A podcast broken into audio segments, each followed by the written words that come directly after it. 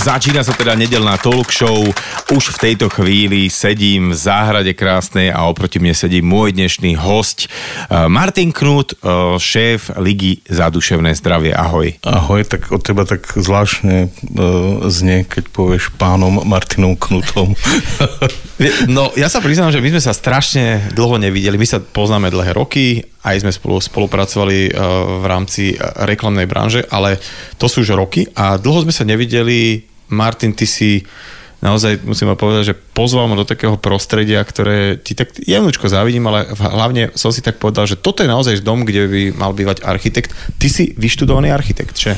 No, s tou mojou architektúrou je to tak, že ja som sa trápil s architektúrou 5 rokov, ale to dávam do úvodzoviek, teda robil som 5 rokov, ale potom to moje srdce nejak viacej inklinovalo k malbe, takže ja som nakoniec vysokú školu výtvarných umení skončil ako maliar ale som maliar s 5 rokmi architektúry. Čiže ty si taký ten jeden z lepších architektov medzi maliarmi a naopak, hej? A že... presne, a veľmi zlý maliar medzi architektami, alebo naopak. Tak ale počkať, ako dobrý a, a maliar si môže, že si pri, keď si uh, tie domy si stával alebo kresle, tak si si to mohol sám aj vymalovať, hej, že či to nemýlili, že, že vy ste maliar, že kapička nám tu zbyla, že či by si nám nejakú to, bola, to bolo vlastne obdobie, keď uh, ešte bol socik a, a v tom sociku ja som mal akúsi predstavu márnosti, že vlastne kresliť projekty do šuflíka s nejakou fantáziou, pretože ich tie postupy a technológie, ktoré tu v tom čase boli, nebudú schopné realizovať,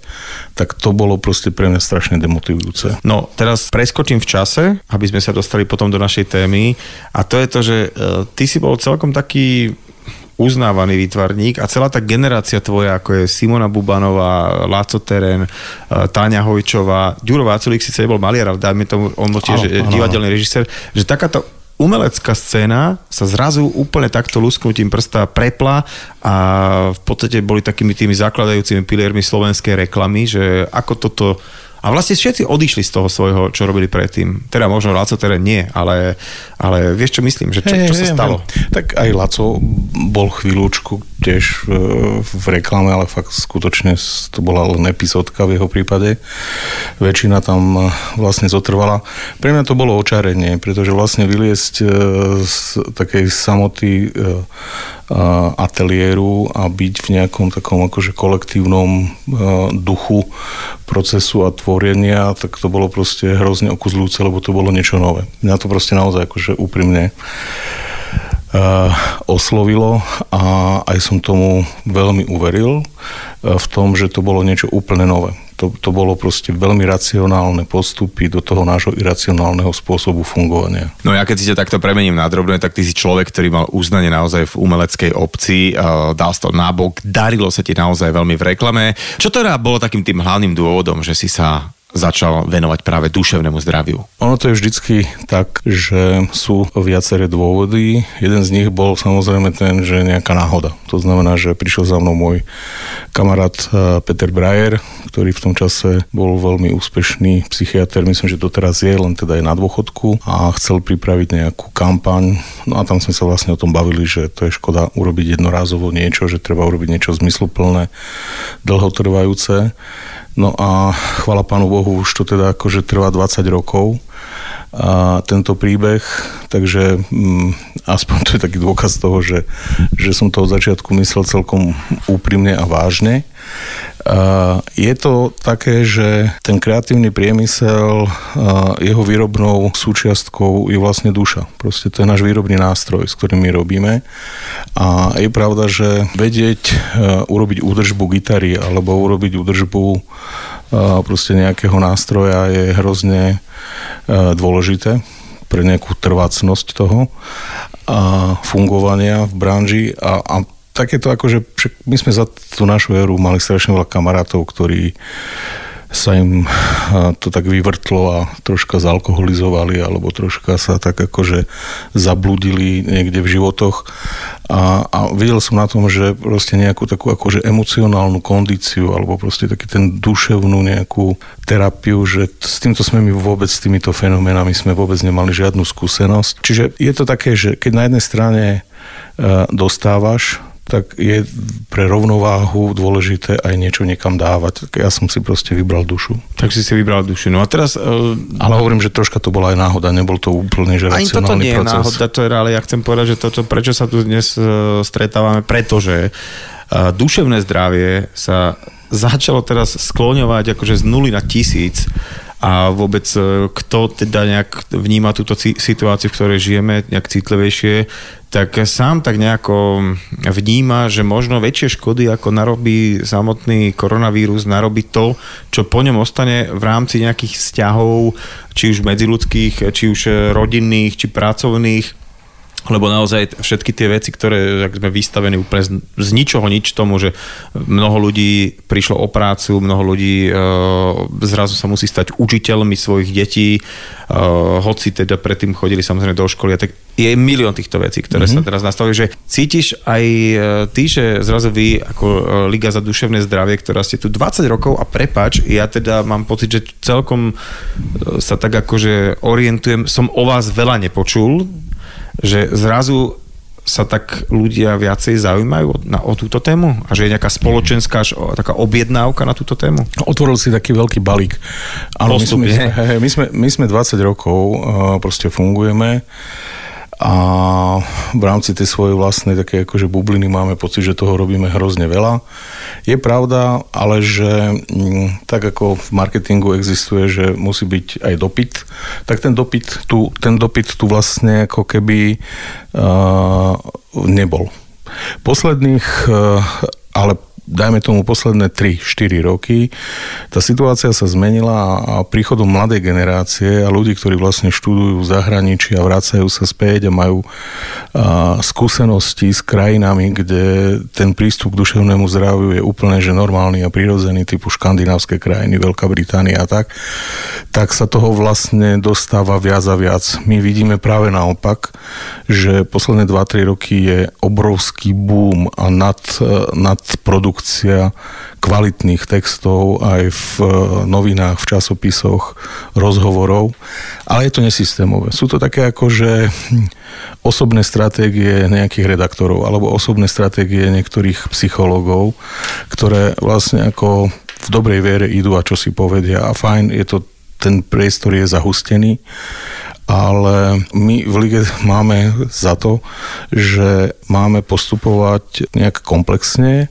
voči štátu, tak, aby štát prejavil o toto záujem, nielen občania. No a ako teda nejakým spôsobom pútate na seba pozornosť? My už asi 15 rokov robíme zbierku Nezabudka na uliciach slovenských, kde principiálne úplne taká prvá podstatná príčina toho, prečo sme išli do ulic, bolo, že chceme zavadzať. Že chceme proste, aby tí ľudia na nás narážali práve preto, aby si uvedomili, že, že e, netreba zabúdať, preto je to nezabúdka, že netreba zabúdať na svoje duševné zdravie.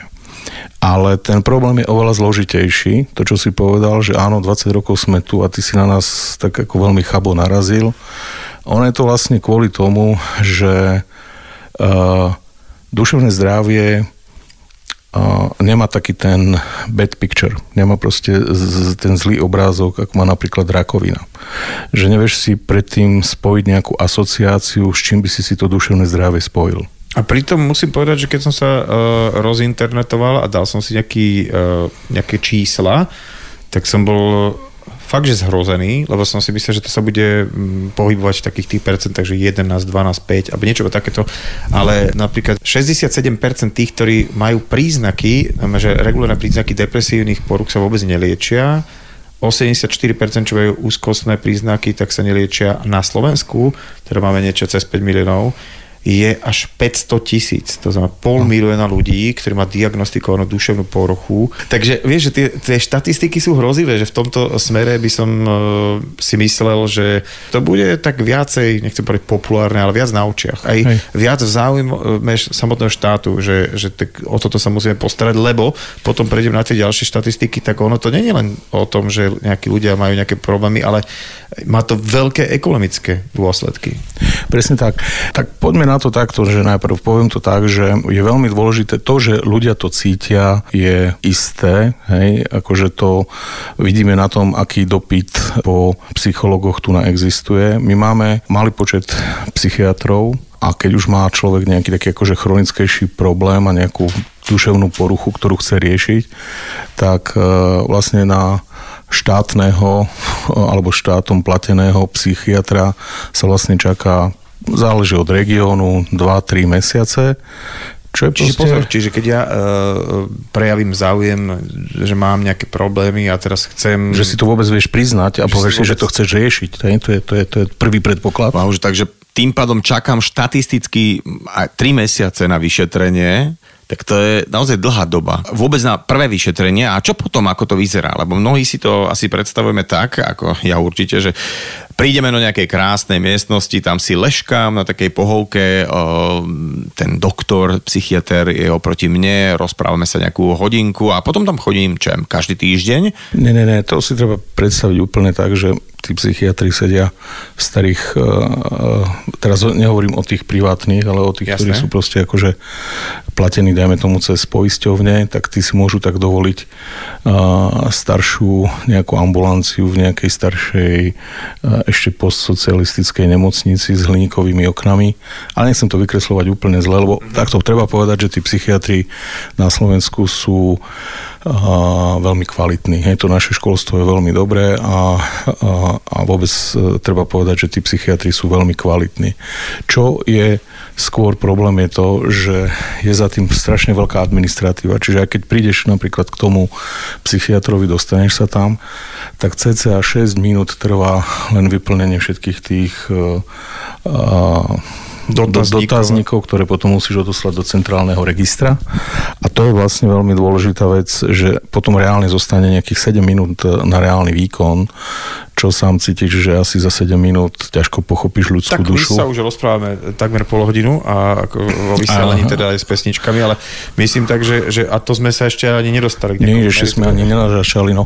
Čiže, toto je, čiže je tu veľký dopyt a, a treba teda povedať, že máme poisťovne, ktoré to platia veľmi mizerne a snáď aj v tejto situácii pochopia, že väčšia investícia do tohto typu výkonu zdravotníckého by bola akože veľmi vítaná, pretože Eh, ono je to tak, že slabšie ekonomické a slabšie vzdelané eh, skupiny sú viacej ohrozené týmto spôsobom, aj keď ono sa to nevyhýňa nikomu. Ale je to tak, že títo ľudia eh, potom nemajú peniaze na to, aby si zaplatili privátnych, privátnych doktorov. Takže preto určite tá myšlienka, aby sa štát tomu viacej venoval, je veľmi dôležitá. Možno ešte k tomu poviem, že na, naozaj v takých iných krajinách úplne takým lídrom v tom celom je Veľká Británia, kde vlastne kráľovská rodina e, má reálne pod svojou e, kuratelou jeden zo svojich hlavných takých ako komunikačných nejakých posolstiev je podpora duševného zdravia. Oni tutorujú významné kliniky pre deti a, a kliniky pre, pre dospelých. Podporujú to mediálne, že to je proste tak, že kam oni prídu, tak tam prídu médiá, takže vlastne duševnému zdraviu sa tam akože venuje naozaj veľký, veľká pozornosť. Opäť jedna oblasť, e, kedy sa dá brať príklad z Veľkej Británie.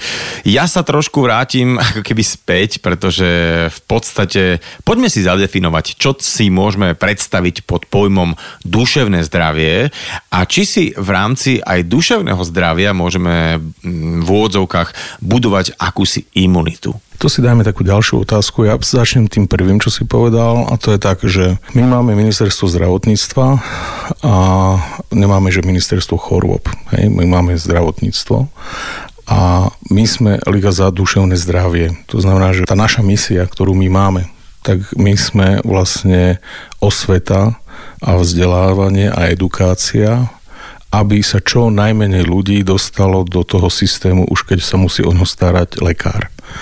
tu ešte si treba aj akože ujasniť taký rozdiel, že čo je psychológ a čo je psychiatr, lebo v tom To, to som sa pomerne- chcel opýtať, lebo tam je pomerne e, také, že zmiešané. Všetko je vlastne v konečnom dôsledku o duševnom zdraví, ale e, psychiatri sú ľudia, ktorí končia lekárskú fakultu a majú titul MUDR, predpisujú lieky a liešia najťažšie už stavy a poruchy duševné, ktoré už treba naozaj liečiť nielen terapiou, ale napríklad už je tam nevyhnutné násadiť aj lieky.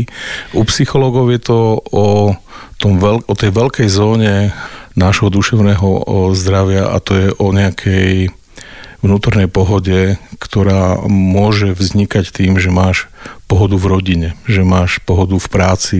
Čiže to je to také akože o tvojich e, psychických potrebách, že to ono je to tak, že ja by som povedal, že môžeš mať nejaký taký, že psychologický soplik. Hej. OK.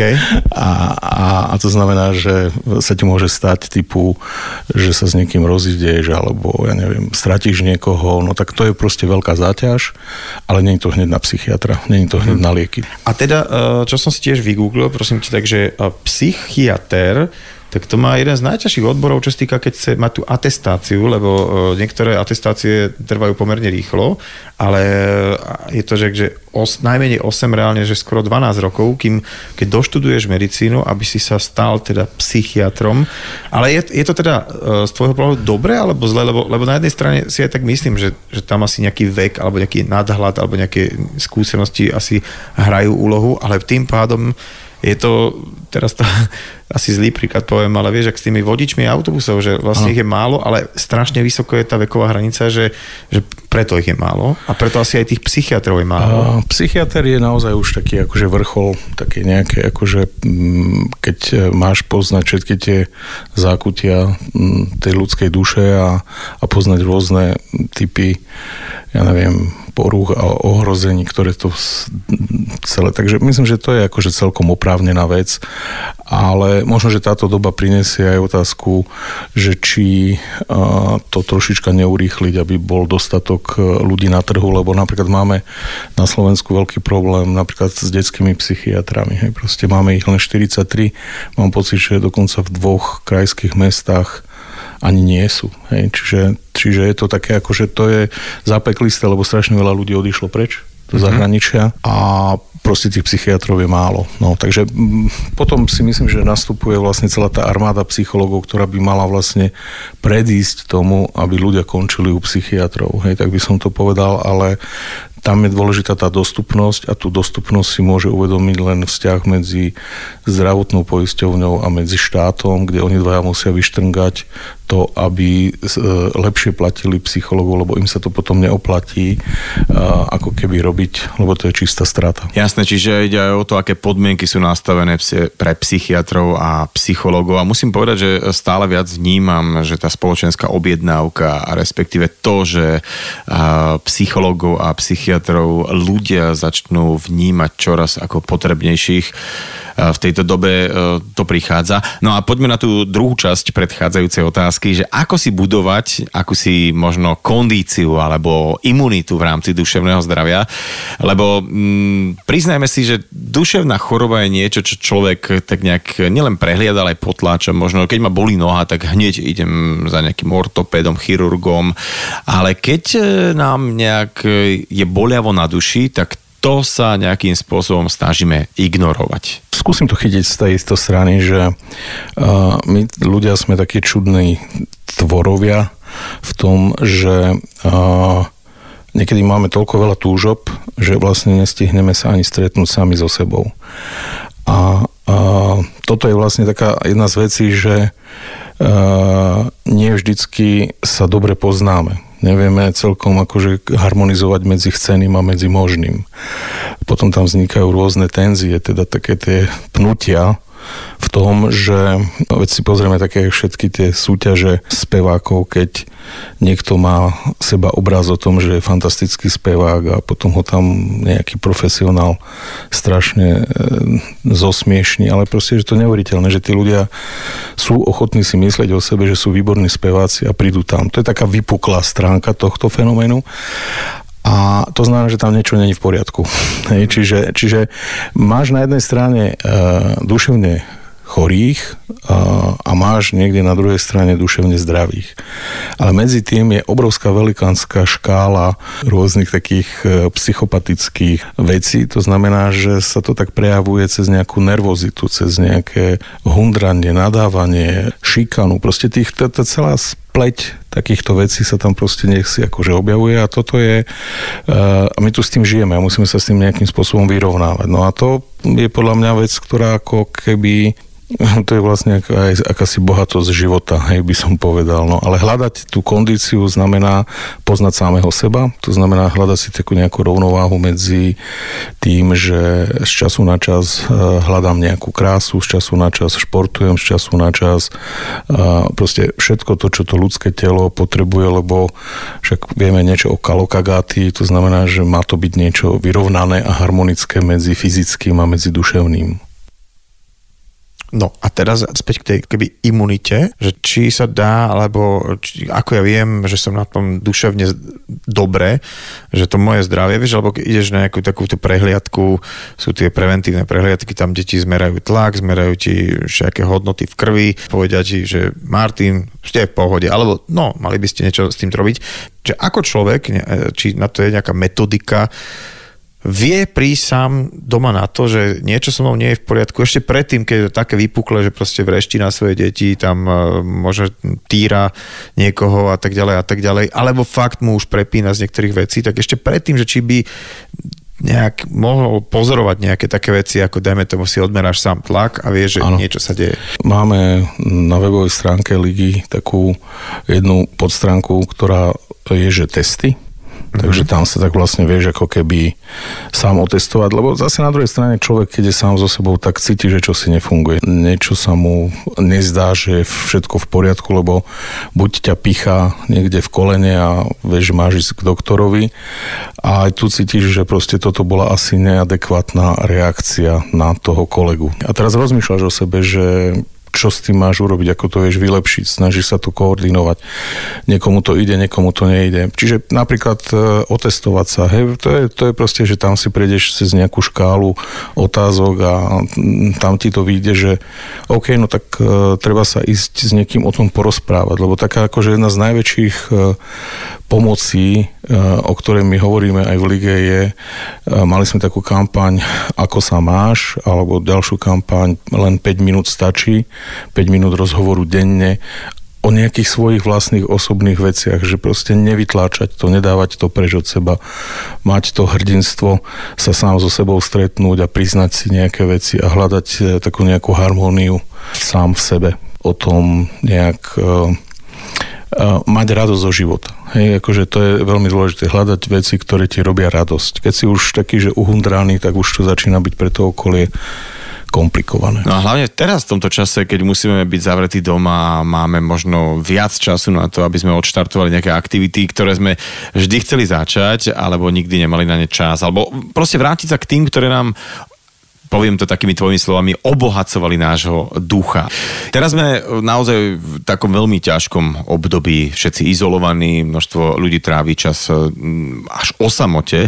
No a práve riziko prejavov duševných chorôb je oveľa vyššie, keďže mnohokrát chýba ten kontakt, ten ľudský klasický sociálny kontakt, na ktorý sme zvyknutí a ktorý ako ľudia máme radi. Cítiš aj ty, že v tejto dobe, ak sa vám niekto ozve, alebo ak sa vy niekomu ozvete e, v rámci štátnych inštitúcií, že vás už teda konečne Ligu za duševné zdravie berú tak vážnejšie? Je to tak, že teraz je to naozaj téma. Jeden nejaký človek raz povedal takú zaujímavú vetu, že celé dekády sa nedeje nič a potom sa za pár týždňov stanú celé dekády. Tak musím povedať, že toto je presne teraz ten čas, e, kde sme v takom oku hurikánu, kde e, cítime na plné pecky, že ten záujem tu je. Troška to má až také prvky paniky, musím povedať, a chaosu.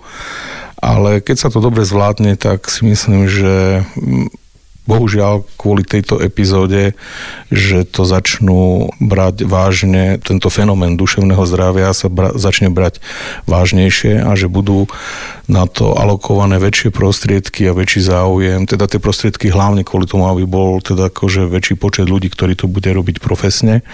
A teraz hovoríme akože profesionálne o čom? My e, ešte raz chcem povedať, psychológov a psychiatrov máme vzdelaných dobre. Ten výkon, tá služba je dobrá to, čo si myslím a to, čo my hovoríme, že je od štátu podcenené, je tá tzv.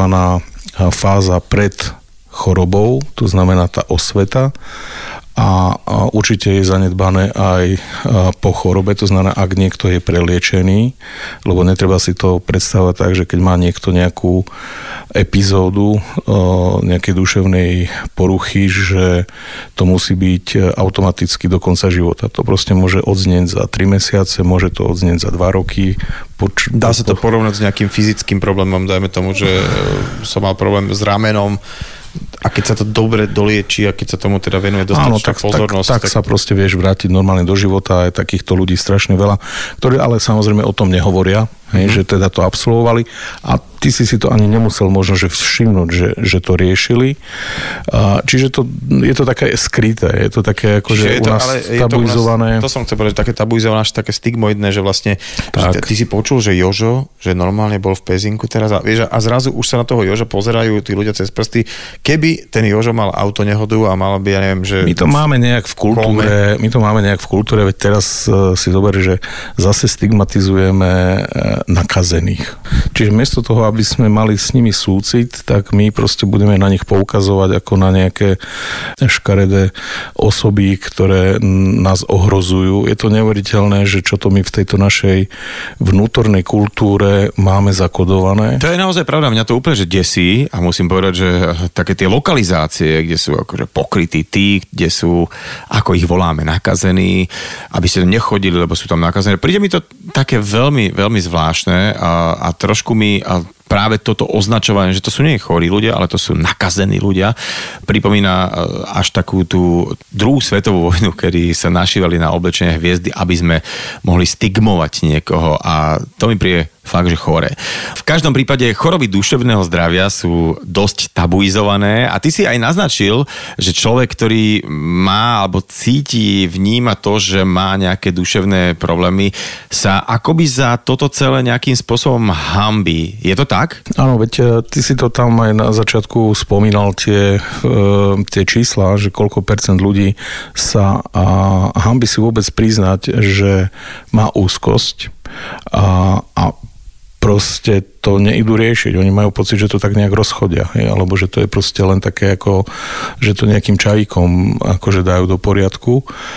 A to je taká nejaká naša, asi nejaký náš národný folklór ale keby sme to os- robili to osvetou, ono to je hrozne dôležité o tom hovoriť, lebo to má veľký ekonomický dopad na krajinu, keď e, ľudia majú tento problém, on je neviditeľný, ale to znamená, že pre nejakého podnikateľa, ktorý tam má zamestnancov, tak ak mu tam proste príde pár ľudí, ktorí nejdú vlastne na ten úplne veľký výkon, ale sú len akože prezentní, že sú tam, dneska už odborne tomu hovoríme, že prezentizmus, tak e, oni tak ako to najšťavnatejšie, čo majú odovzdať tej svojej práci, tú, tú kreativitu, tú radosť z tej práce, vlastne niekde odložia a prídu len do roboty akože sa prezentovať, urobia to najnutnejšie, odnesú do kancelárie, z kancelárie dvihnú, odnesú, preložia, ale nie sú tvoriví. Uh-huh. Ten tvorivý aspekt vlastne v tej chvíli ako keby odíde. A keby si to priznali, keby to išli riešiť, ináč sú za tým presné štatistiky, čísel, a koľko peňazí to proste stojí celé národné hospodárstvo, tento model nepriznania sa, a tento model vlastne istý také akože hamby a to, toto je vlastne to, čo je aj misia ligy, hovoriť o tom otvorene, učiť ľudí si to priznať, a chcieť to riešiť. A je to veľmi podstatné, veľmi Inak dôležité. toto, čo si povedal, možno je ako jedna z tých ciest, lebo väčšinou, keď je niečo biznis a keď sa to dotýka ako keby zrazu peňazí, lebo to, čo teraz hovoríš, ja neviem, či poviem presné číslo, ale že až 25%, že celá štvrtina nejakej produktivity odíde, tak to je, keď si to prerátaš na peniaze, to je strašne akože obrovské číslo. A teda zrazu, ak by sme to prešli do čísla, že o toľko to peňazí by mohlo byť viacej v tom systéme, ak by tí ľudia robili na 100%, teda ak by tí ľudia mohli si priznať, že mám problém a idem normálne na nejakú nemocensku, tak ako by som išiel presne s nejakým rozbitým kolenom alebo s nejakou anginou, tak idem s tým, že mám stav úzkosti alebo nejaký iný problém duševný? Presne tak, no ekonomické dôsledky aj celkových nákladov spojených s duševným zdravím je v rámci Európskej únie niekde na úrovni okolo 600 miliónov eur. A ono je to tak, že je to rozdelené na také akože tri rôzne zóny, to znamená sú to priame náklady, potom sú to programy spojené s, so sociálnym zabezpečením a nepriame náklady, ktoré sú vlastne veľmi uh, drahé, pretože vlastne v tých nepriamých nákladoch to sú proste všetci tí rodičia, ktorí musia zostať doma a starať sa uh, o tie mhm. svoje deti, alebo sú to proste rôzne náklady uh, na zníženie tej uh, výkonnosti v zamestnanosti. Takže je to naozaj až 25-percentný pokles uh, toho výkonu, ktorý vlastne dokážu depresívne a úzkostné stavy vlastne urobiť. To je naozaj že obrovské číslo. A poďme teraz možno na takú ďalšiu tému, že ako to teda vyzerá s nejakým duševným zdravím alebo nejakými opatreniami v rámci prevencie a teda súčasnej situácie, teda súčasnej pandémie koronavírusu na Slovensku. Prebiehajú vôbec nejaké diskusie alebo niečo také? On je to vlastne tak, že pred 1. aprílom sa vlastne začalo debatovať o tom, že mm, vláda vyzvala, vláda vyzvala proste podnikateľov, aby neprepúšťali.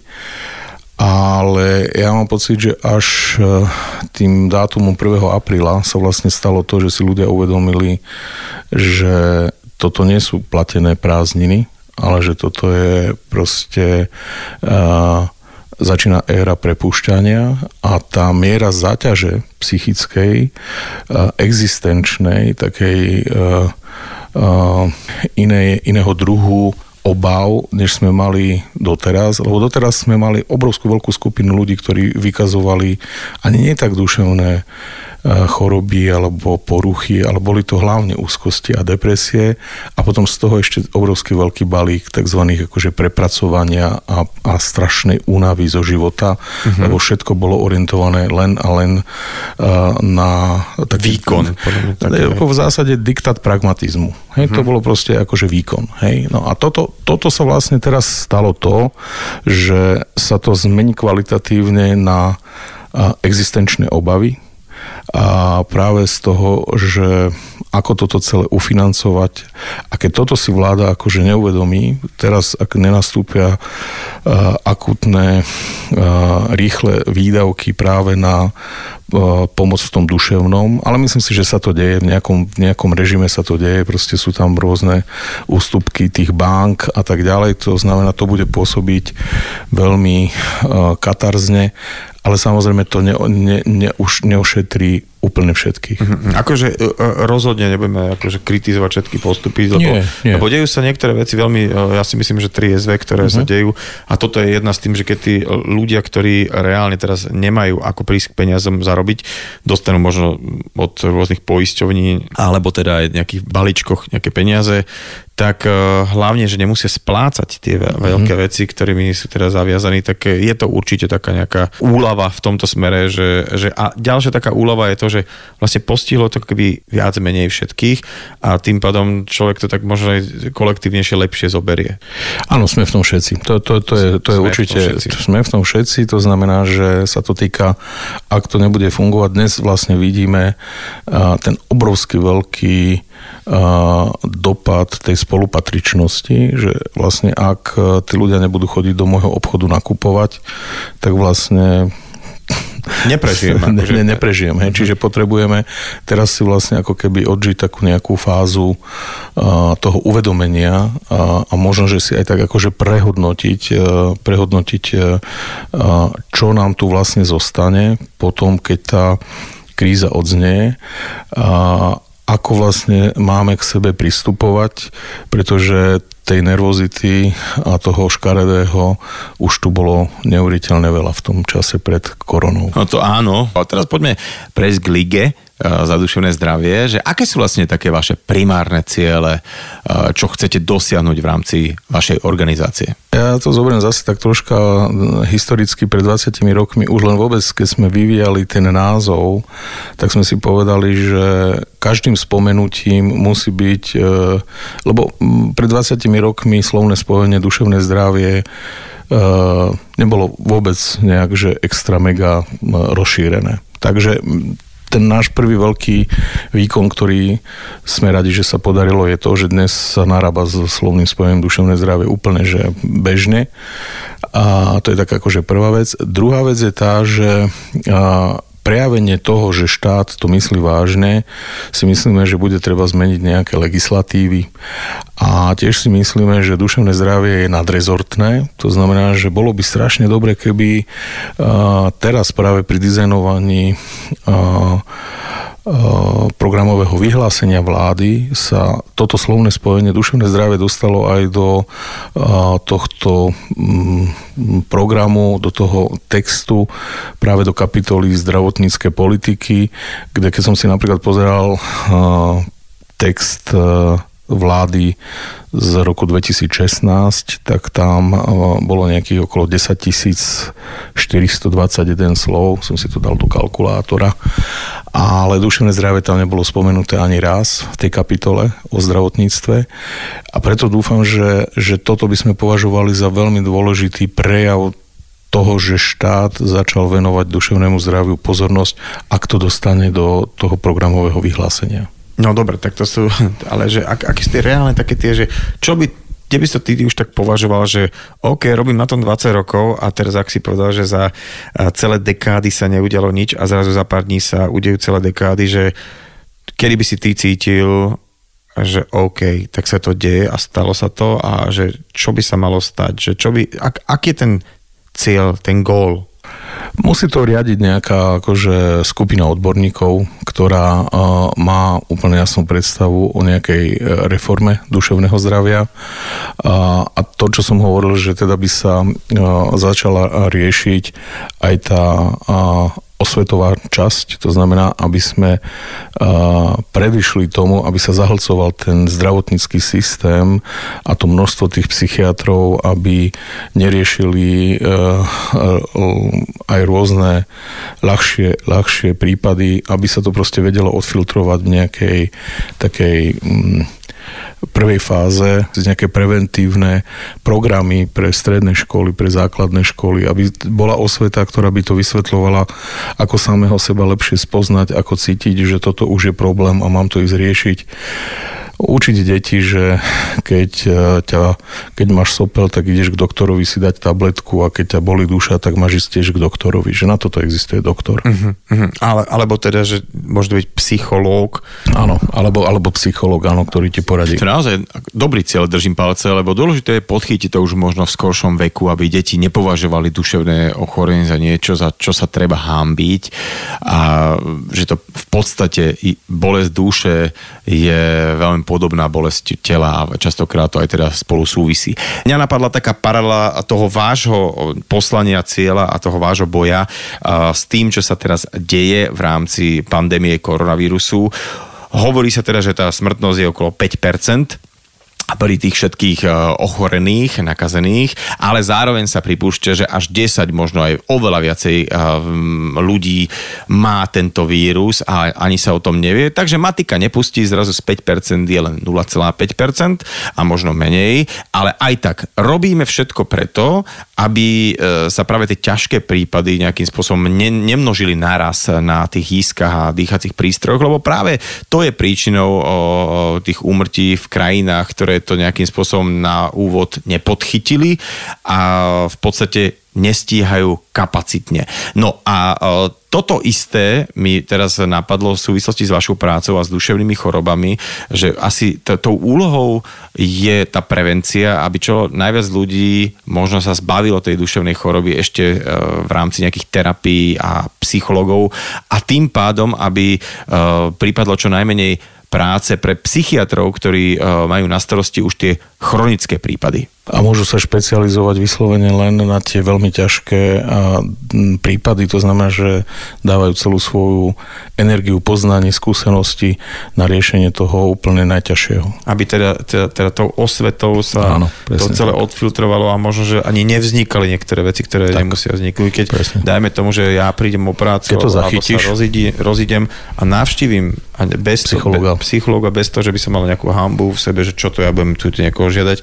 Idem, uh, venujem tomu čas, energiu, nejakou metodikou prejdem, tak m- môžem tými nejakými svojimi uh, možno chronickými stavmi uh, bolestiami chronickým, chronickým stavom vieš tým pádom predísť, pretože hmm. toto je len epizóda, to znamená, že ako keby nejaké. presne tak, čiže to normálne akože pôjdeš k, k terapeutovi a budeš tam nejakých, ja neviem, 8 alebo 12 sedení a, po hodine a sa sám o sebe hrozne veľa dozvieš a je to proste veľmi, veľmi aj vlastne svojím spôsobom obohacujúce, pretože mm. ťa to vlastne, to je tá prevencia, lebo keď poznáš samého seba, tak proste nepôjdeš do niektorých situácií, nebudeš ich vyhľadávať, budeš sa im vedieť vyhnúť a tak ďalej. Hej? Čiže OK, akože nedá sa vyhnúť tomu, že ti niekto blízky odíde, ale, ale budeš natrenovaný na to, ako to spracovať. Uh-huh. Hej, lebo jedna z vecí takých, eh, ktorá teraz, eh, ktoré napríklad vnímam aj eh, z toho, čo píšu spravodajcovia, či už z Talianska alebo z Číny, tak je presne ten fenomén, že my sme ako spoločnosť vytlačili na okraj a smrť. Proste to je niečo škaredé, čo nechceme vidieť. Ale existuje tu fenomén akéhosi smútenia a to je proste niečo, čo nám bolo prirodzené práve na to, aby sme dokázali sa s tou smrťou vyrovnať. To znamená, a, mm, my už nemáme dneska trojgeneračné domy kde sme proste deti vnímali svojich starých otcov, ktorí zomreli a brali sme to ako normálny cyklus. My dnes starých ľudí proste niekam odnesieme do nejakých, e, do nejakých starobincov a e, ako keby toto nechceme riešiť. Ale je pravda, že už sa tomu pomerne veľa ľudí venuje týmto veciam a, a že vlastne a, aj to smútenie je, je proste vec, ktorá teraz asi zrejme tiež príde, lebo to sú smutky aj za, e, som videl nejaké štatistiky, že čo všetko ľuďom chýba, tak smutia aj za krčmou napríklad, lebo hmm. sa tam stretávali aj, ja to tak odľahčujem, hej, hej ale akože je to... Tých smutkov je teraz... Rôzne typy smutkov, Rôzne hej. typy smutkov. Ja ti strašne pekne ďakujem za tvoj čas a aj za to, že si ma teda pozval do tejto nádhernej záhrady, kde teda sedíme od seba v takej vzdialenosti, že ledva na seba vidíme, a, ale aj tak hm. mi to prišlo ako veľmi blízky rozhovor a chcem teda uh, ťa požiadať týmto o kontakty na tých všetkých tvojich psychiatrov a psychologov, ktorí si mi slúbil a ja teda v ďalších talk show budem rozoberať už viac možno tú aktuálnu situáciu súvisiacu práve s touto pandémiou a s tým, že, sme, že sa izolujeme, že sme doma, alebo teda naozaj vznikajú veci a cítime to všetci, ktorí by sme radi, presne ako si povedal, nejakou osvetou predišli, aby, aby sa pre nás nestali chronicky. Martin Kľud, ďakujem ti veľmi pekne. A ja ďakujem pekne za pozvanie.